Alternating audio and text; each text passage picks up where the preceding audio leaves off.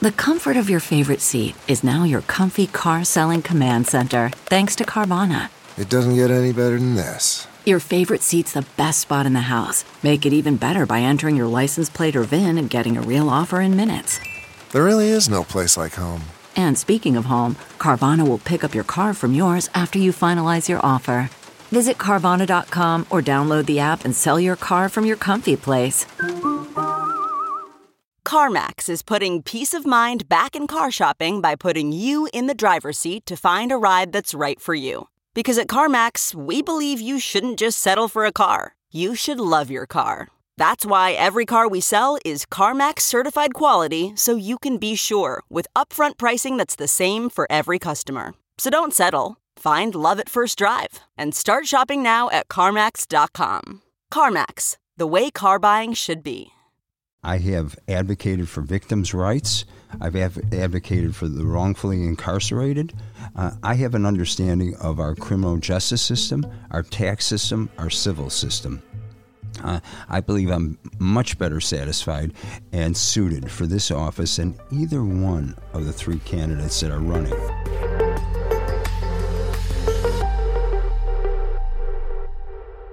Everybody. I'm Fran Spielman, and with me is an old friend from the city council days, former alderman Bob Fioretti, who is now a perennial candidate for almost every office we've seen. You ran twice for alderman and you were reelected twice. Uh, you were remapped out of the city council, and then you ran twice for mayor, and then you ran for county board, and here you are running for state's attorney against Kim Foxx, one of the three challengers why all these offices? Why can't you stop running for office? Well, first of all, Fran, uh, I've lost four elections. I've won four elections. You know, no matter what, I've run for the elections, as you've said. But quite frankly, the Democratic Party, the corrupt machine, has always doubled down against me. They do not want an independent voice, and I'm not a perennial candidate. I'm fighting for the people of Cook County. I fight for the people of this city. Uh, they need clear, decisive leadership, and I can provide that. Look, when they remap me completely out of my ward. Uh, you know that that was a sign. You know they spread misinformation to developers. You know I did not take. I, I gave back a hundred thousand dollars in my first year to developers who wanted to influence me. Uh, the administration spread. Uh, uh, misrepresentations that I was anti developer. I want good, clean development for our people. At the same time, uh, whatever I would say, they would attack me. They went after my contributors. I know that for a fact. Uh, and they, you know, resisted. And who is giving, this they? Who they? Well, the administrations Rahm that were in Emanuel. place. Rahm Emanuel. Rahm Emanuel, who you turned around and endorsed. Well, yes, I did because Why? uh, no, because it was a, a choice of somebody who could deal with the situation, and the situation was our financial precarious positions for the city of Chicago. And at that time, I made the decision, and it was very difficult on who would be better. You know, I'm glad Chuy's in Congress. That's where he should be, uh, and he'll be a good congressman for the city of Chicago. Hopefully, he can bring back uh, enough resources to help solve some of the problems that we have in our city. But fiscally, he did not have an understanding of what was going on. But it made you look sort of unprincipled.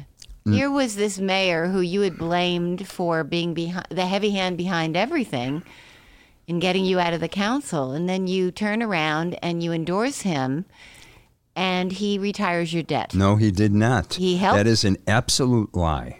That was spread by people that wanted me to endorse it. He said he That was going to when- when you endorsed I'm him. As soon as he gives me a penny, I'll tell you.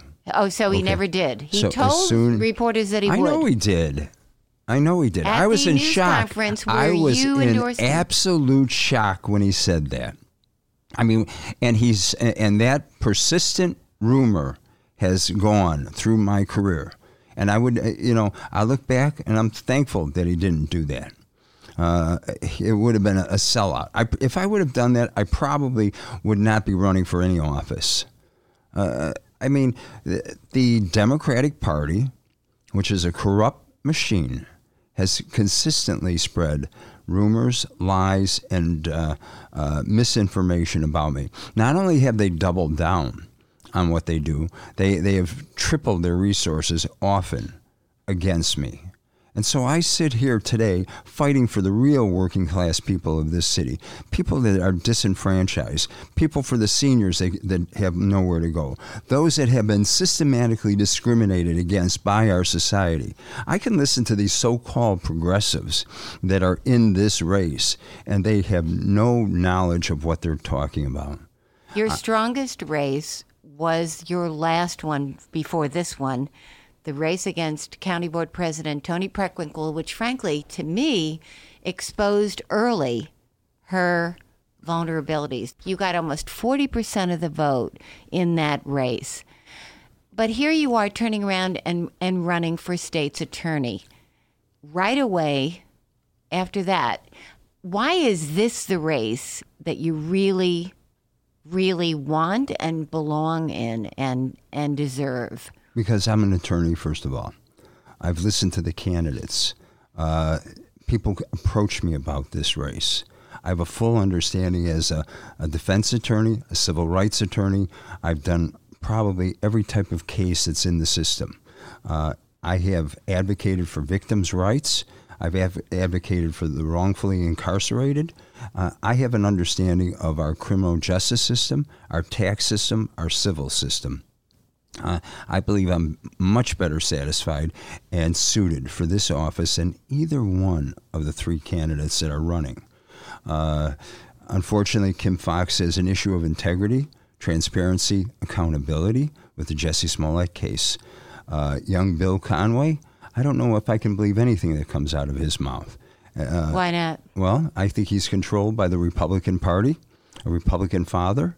Can you imagine that if your dad wrote you an $8 million check for this office? Well, I mean, there is no doubt that his father has other aims and other positions for him. At the same time, what, what do you think his father has in mind? Uh, I, I'm not sure. I'm not sure, but spending $8 million for this office on what he's going to do, I mean, let's face facts. This is a, a an important office. Uh, the crime in our streets, the murder that goes on, uh, the violent criminals that are being released on a catch and, and, release basis here. At the same time, I've had a number of, of the cases. Last night I was at a forum, and I, I one of the other candidates were speaking about the forfeiture system. They had no idea what the forfeiture system was. Uh, and then we have Donna More in this race. Uh, her husband was a uh, chief political strategist for who? Governor Rauner. Uh, the person who wants to take away working class people's pensions. We have to think about what we're doing here and who's there. I'm the only Democratic alternative that is in this race. We have two Republicans. We have Kim Foxx, who has questions on her judgment on how she handled the case. And if it's on that case, I wonder what she does on many of the other cases. All right, so let's talk about the Jussie Smollett case and the reindictment by Dan Webb. In the last week, Kim Foxx is fighting back by using and demonstrating the endorsements of a lot of presidential candidates Kamala Harris, Bernie Sanders, Elizabeth Warren, Mayor Lightfoot uh, Governor Pritzker. She, she's got money now coming in from a George Soros pack. She's trying to, everybody's trying to rally around her and save her. Why should any of this not matter? Well, I, first of all, I, I think this is a defining moment for her. She took a phone call from a very important Democrat uh, Tina in the morning. Tchen, the Tina White. House chief of staff, uh, the White House First Lady's chief of staff, uh, Michelle Obama's chief of staff, and you're talking about during the Smollett case, Right. And that directed how this investigation would go. She made all the uh, choices from that point on. Uh, there were What do you think Tina calls. Tchen said, and what do you think she asked for, and what do you think happened? Well, we have to think about what was happening at that time. Jesse Smollett went on, had a national interview. I believe it was with ABC, Robin Roberts, uh, almost 16 minutes, where he was crying, talking about how he was attacked. And it was all a lie. And then we have the head of the Democratic Party denouncing what happened here in Chicago. We have the Speaker of the House Nancy Pelosi condemning what happened. We had two or three And the pres- president, the president tweeted about and, it. and two or three presidential candidates on the Democratic side all all were condemning what was happening here, and everybody believed it. I, I'm waiting for their apologies. yeah, to the where, did, where people and the Chicago go to get its reputation back? We looked like the hate capital of the world. Right. And then we have the state's attorney. What did she do? She recused herself, I, with my fingers up in quotes, but then it turned out to be the colloquial recusal. She lied to the public. She, she, you can't recuse yourself without recusing the office. right. She should have turned it over to the attorney general to a special prosecutor, right? I- immediately, immediately. And then I think it exposed the flaws. That if you're somebody who already, and what's happening out there, it's, I'm hearing the narrative black and brown versus white. Uh, often and more times than not, in every one of these debates, it comes up. And what they were talking about here is that if you were black, you now find out that you the system is even rigged against you uh, if you can't afford a lawyer, if you're not rich or you're famous. Only the rich and famous African Americans can get a break in this system. That destroyed any hope, any belief in the criminal justice system of Cook County by what she did. What do you think Tina Tchen asked for? And do you think her call was the only call? Well, let me. Uh, I'm going to look in the crystal ball on that. I think Dan Webb's uh, continuing investigation on that. They're finding out more and more. I don't know if Tina Tchen uh, appeared before the grand jury in this matter, uh, but that will all come forward in the next few weeks, I believe. Uh, you think it's going to happen before the election? Well, I don't know what his scenario is, but I have to tell you, uh, it was interesting on what Kim Foxx said. Uh, even in the editorial rooms here in the Sun Times, she had praise for Dan Webb. And then all of a sudden, out comes his report, and lo and behold, the same type of mockery that anything that goes wrong to some of these people, who do they blame? Blame Donald Trump, Comey, uh, the uh, Attorney General Barr. There was something interesting. I saw an interview with Foxx. She did a, you know, she's trying to do some rehabilitation interviews. And she did one with, I think it was ABC 7, where she, uh, I believe that Craig Wall said to her, Were you, did you sign off on this press release blaming Comey and comparing it to Jim Comey? and what he did be, uh, before the 2016 election on the Hillary Clinton emails, and she was silent. And she said it was. And first, she there was like dead air, and then she said it was my campaign, as if she's not signing off on what her campaign puts out. So she's sort of trying to walk back that blaming and that name calling of Dan Webb, which is really kind of a bizarre reaction. Do you buy the fact that she didn't sign off on that? No, I, I believe she did. Uh, I think most people do. I think the problem was she was caught in another lie. Uh, she couldn't tell the truth, and that's the problem with Kim Foxx. What was the lie there? uh, that uh, his integrity one day. I mean, uh, sometimes when you ask somebody on the witness stand uh, for, to impeach them, you ask them, "Are you lying then, or are you lying now? Did you recuse yourself then, or did you recuse yourself now?" Did you say this about his integrity then, or are you saying he has no integrity now? And, and that's how you impeach. And that's what uh, I bet you that we can go through a number of these items uh, uh, on her reform agenda, on who she is and what she is. Do you think there were other calls other than Tina Tchen in terms of people who pressured Kim Foxx on Jussie Smollett on his behalf? Again, uh, I'm going to be looking in the uh, in a crystal ball and say, hey. Uh, who else called? Who else said things? But I, I think that was enough right there. It, it was enough. You don't think it, there were calls from others like a Valerie Jarrett, perhaps, or somebody else, somebody else with clout who might have known the family? Uh, I wish I have the information on that, and I know Dan Webb is looking into that. I would assume he is. Uh, so I can't. Uh, I'm not going to guess. And you know, I, I would rather not guess and, and make sure uh, without saying things because I am a lawyer and I see what happens in our communities. But one of the most damaging things was that that Webb said that he challenged her office to come up with examples of people who had similarly been treated. She couldn't come up with it. Right. And that would indicate that this maybe was favored treatment. Well, I, I think the whole thing was favored treatment. Uh, you know, the other candidates have been ju- uh, jumping on this uh, aspect of. Uh, uh, young Bill uh, Conway says it from day one. He's got a similar client who receives some kind of treatment. Candace. you know, I, I, I worry about him. I mean, and his judgment uh, on his case that he has. Uh, and I know uh, Donna More has jumped on it too. So uh, no matter which way we look at it, it's an issue of integrity. It's an issue of transparency, and it's an interest of. It's of not just an issue of transparency. She says, "Well, I didn't. I own the fact that I didn't communicate this well. I didn't. Ha- I wasn't transparent. But is it really just that, or is it more than that?" Oh, I, it's way much more than that. Let's not forget the indictments then came down with 16 counts on uh, what I believe March 8th. Uh, 18 days later, maybe it was like the 22nd or 23rd, her first assistant goes on.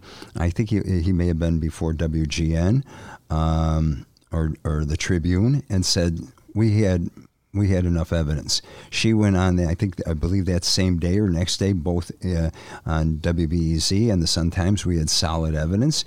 And then a couple of days later, she said, well, it would have been difficult uh, to prove this case. Well, wait a minute. She was changing the narrative as she went along. Uh, it's, it's very troubling that on a celebrity status case like this, that she did her about face 101 times. Uh, but when we talk about, well, we're going to release all these uh, wrongfully convicted people, she is she stands solid and sure. Her attacks against the police are solid and sure, which has demoralized the police department.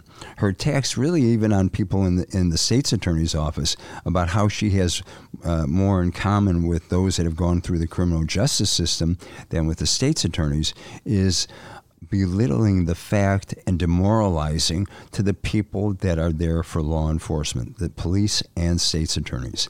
And you know, I have always been a person to, of inclusion, of diversity on both uh, our police department, and I've stood up often on that. And, and, and, as a state's attorney, I will make sure that we have a very diverse uh, state's attorney's office. Now, the issue of bail reform, the Tribune shined a light on that and, and indicated that these studies that show that there's been no impact on crime are not right. What Kim Foxx is an activist state's attorney who is portrayed herself as someone who is for criminal justice reform, for for really uh, focusing on violent crime, not low level crime what has really been the story here in terms of how she has raised the bar for retail theft, for example? What impact has it had? Why is the FOP so against her? Why do we see crime, violent crime, some of these very uh, brash examples uh, going up? What, what's going on out there? Well, I, I think there's a feeling that uh, crime does pay, and people believe it out there and you can run into shops.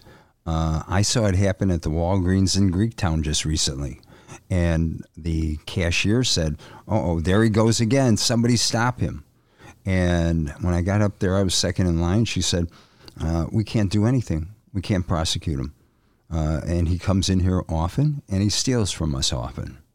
You know, uh, there are. Uh, what, each time less than uh, a $1,000? Yes, Right. Do they know? Do the criminals know what she has done here in raising the bar? Well, I, I think they're well aware of it. I and you know we can go through the narrative of other states and how high or how low uh, the the difference between a misdemeanor and a felony is.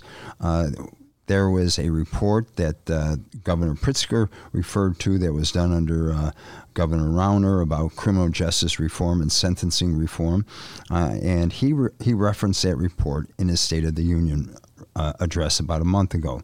And in it, he said, We're going to take a look at all these recommendations. I think we need everybody at the table. I've always said this. Uh, we need people there to talk about what should be the appropriate response. But the problem is, crime is out of control here in the city of Chicago. Uh, our police officers, who try to do the best they can, are pushed down and, and uh, embarrassed every, each and every time. Uh, they feel like they are the ones who are handcuffed, not those that are committing the crimes. They're And- handcuffed how? By who? Uh, by the state's attorney's office. How are they, handcuffed they, by the they, state's attorney? They seize. Uh, they will arrest somebody, and charges are much lower, uh, or they're they're uh, downgraded. Uh, and people know that the revolving door that we have under our affordable bail system. Uh, we, uh, as you, as we started this partial discussion here on uh, the bail reform, Tim Evans is a good person. I like Tim, uh, or the judge. Excuse me, I shouldn't be referring to him. I, uh, but as his title, but he was misguided on this. He, he was a one person show. He, he caved under pressure, uh, I believe, from Toni Preckwinkle on this issue and Kim Foxx. and Kim Foxx, and he, he gave into it. And, and so here we are with this understanding at this point. And, and people feel that they can go into shops. They, uh, we can't treat huge retail thefts the same way as low. We can't treat carjackers uh, the same as jaywalkers. Uh, the system needs some type of certainty here.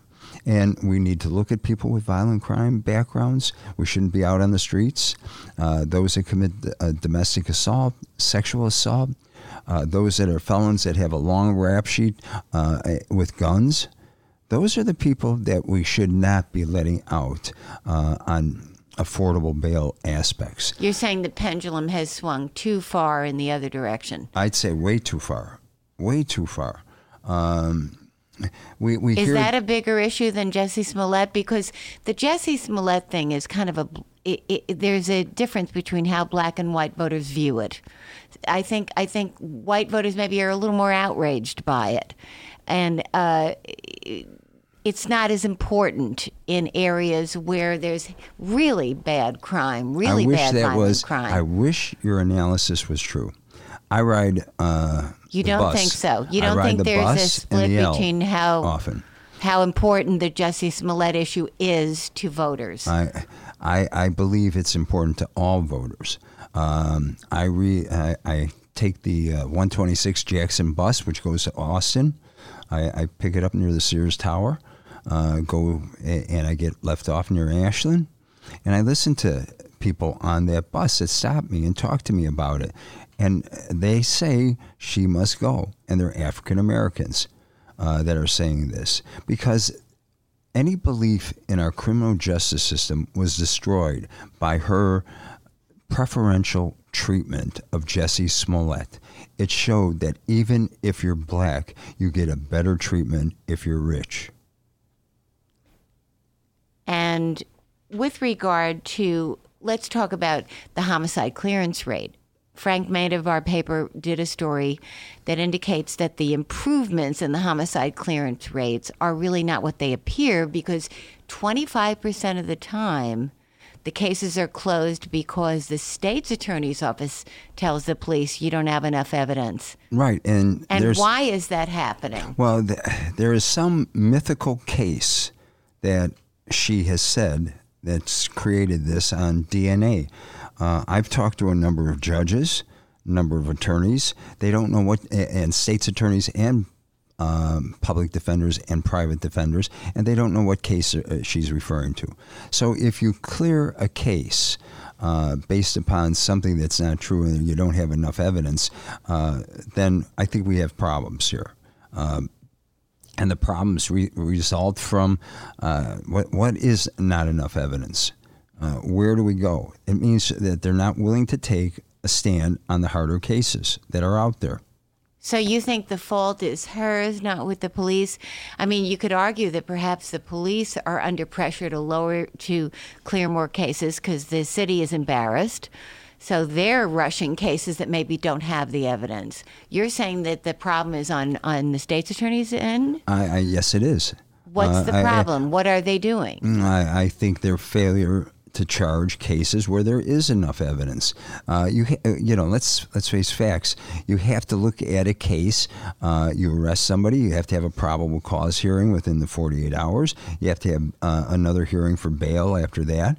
Uh, there are ways to deal with these cases, and it's surprising that uh, on on that story that there was a rush to judgment and say, well, we're clearing all these cases. All of a sudden, it bounces up to from 15 percent to 50 some percent. Who's kidding who on the clearance rate? And the and and the criminals keep going through a revolving door 26 in California uh, after they're uh, setting affordable bail or no bail or low bail. Uh, the people of this city and county, let's not forget, we have about 200 plus police departments that need to have uh, uh, and need to have understanding. They work with our citizens, they work with our people.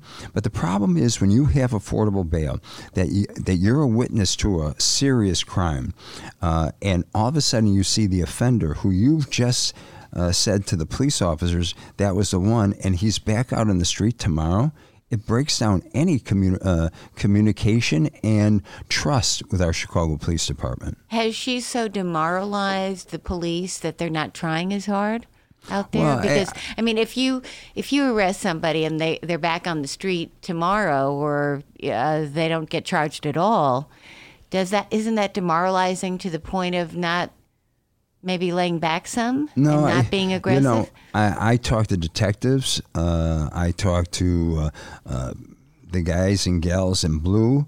I, I listen to them. They they're doing their job, uh, no matter what. But they know that even if, when they arrest somebody, they'll be, probably be back out on the street within a few hours.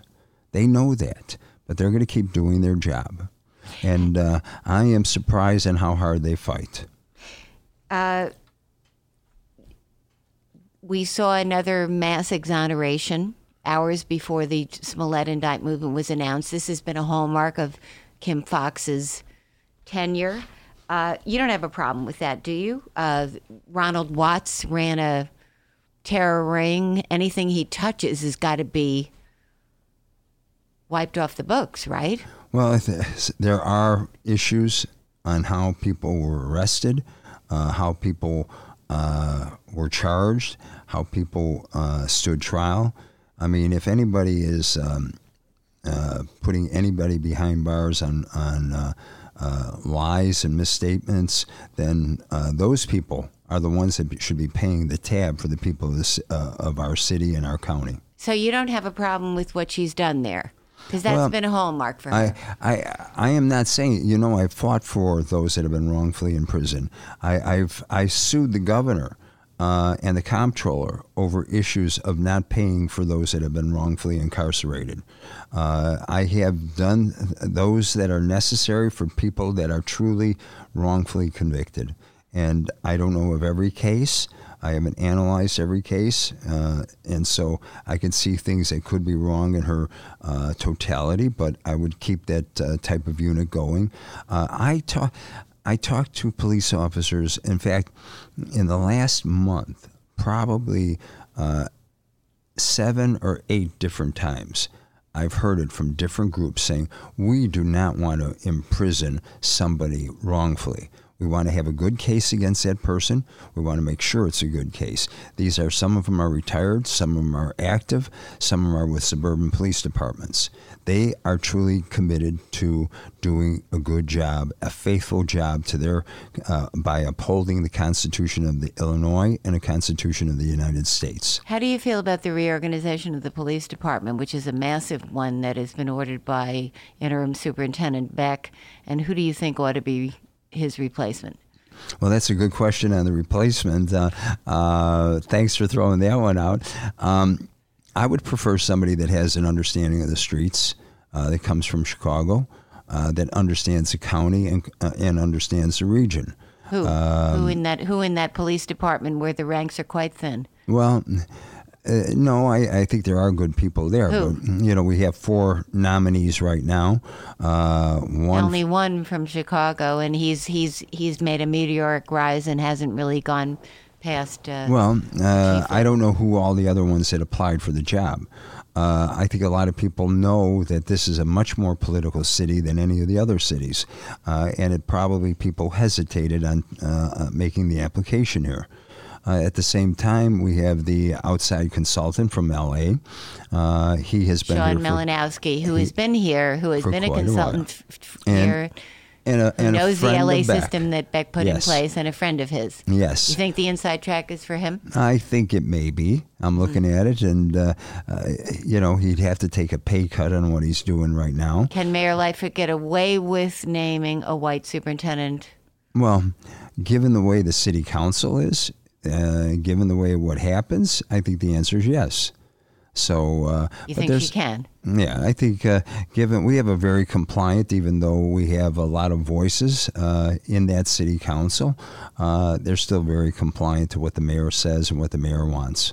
How is your health? You suffered from uh, cancer of the tonsils, a rare form of it. You had, a, I think it was stage four, right? Stage four, yes. So how are you now? How many surgeries? Where are you right now? I, I'm in very good health. Uh, I make You sure. have had a lot of surgeries. How many? I well, and they were all after the fact, of, related to the treatment, uh, related to the feeding How tube. many has it? What's the Uh, number right probably now? 12, 13. 12 surgeries Yeah. for what? Uh, some of them were for uh, hernias that resulted.